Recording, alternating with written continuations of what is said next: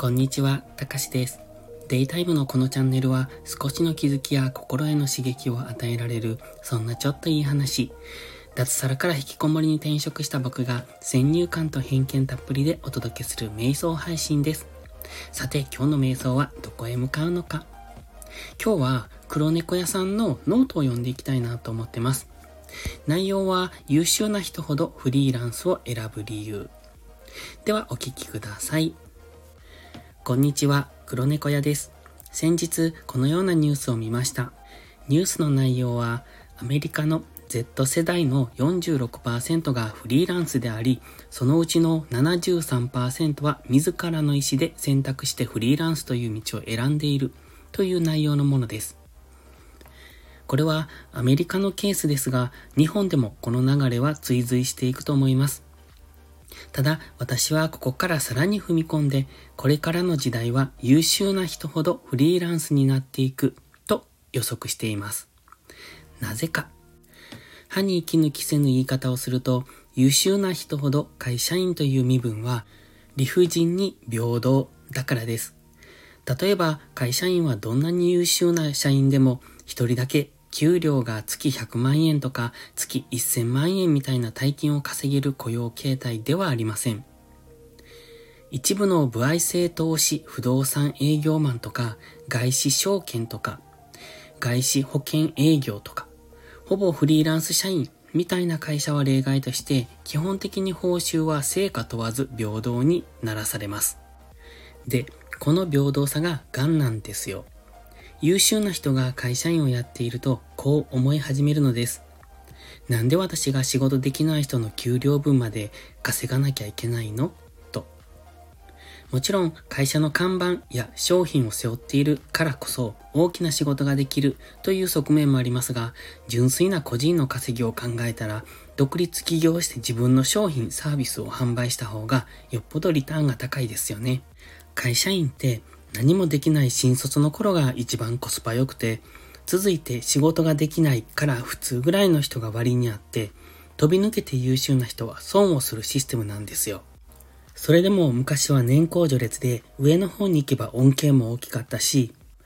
役員の席も用意されていた。でも今は将来安泰の企業なんてなくて、突然はしごを外されるリスクも増えてきた。それまで他人の給料まで稼いできて、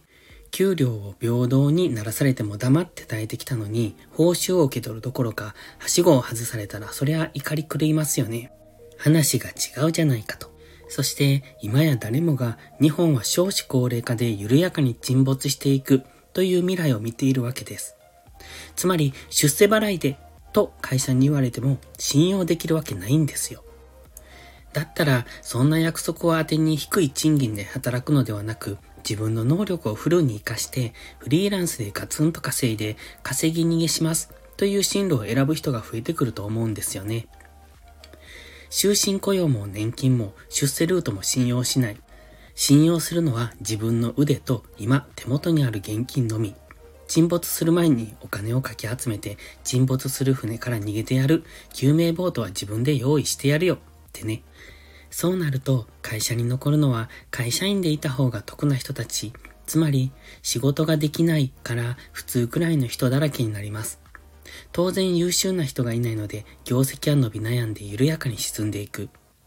これが日本各地で起こるというのが近い将来起こることかなと思います。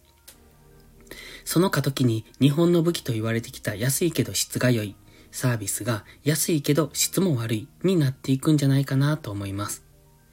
ともあれ、今後は優秀な人ほど独立、フリーランスになってガンガン稼いでいく。一方で、優秀でない人ほど会社にしがみついて沈没する船に残り続ける。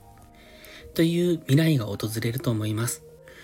生き残れるのは自分を磨かずに会社にしがみつく人か、それともリスクを取ってでも自分の腕にかけたフリーランスか。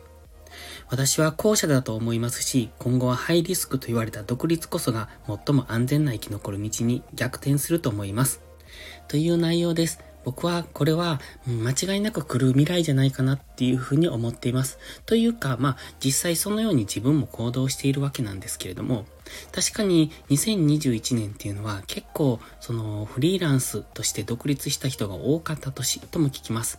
このコロナ禍で会社を辞めた、そのクビになったとかじゃなくって、自ら辞めた人も多いと聞きます。日本もこのような、このアメリカのブームほどではないですが、そこに向かって少しずつ動き出しているのかなと。なので、会社員という選択肢じゃない、新しい選択肢が今かなり増えてきている、増え出しているというところで、新しい働き方、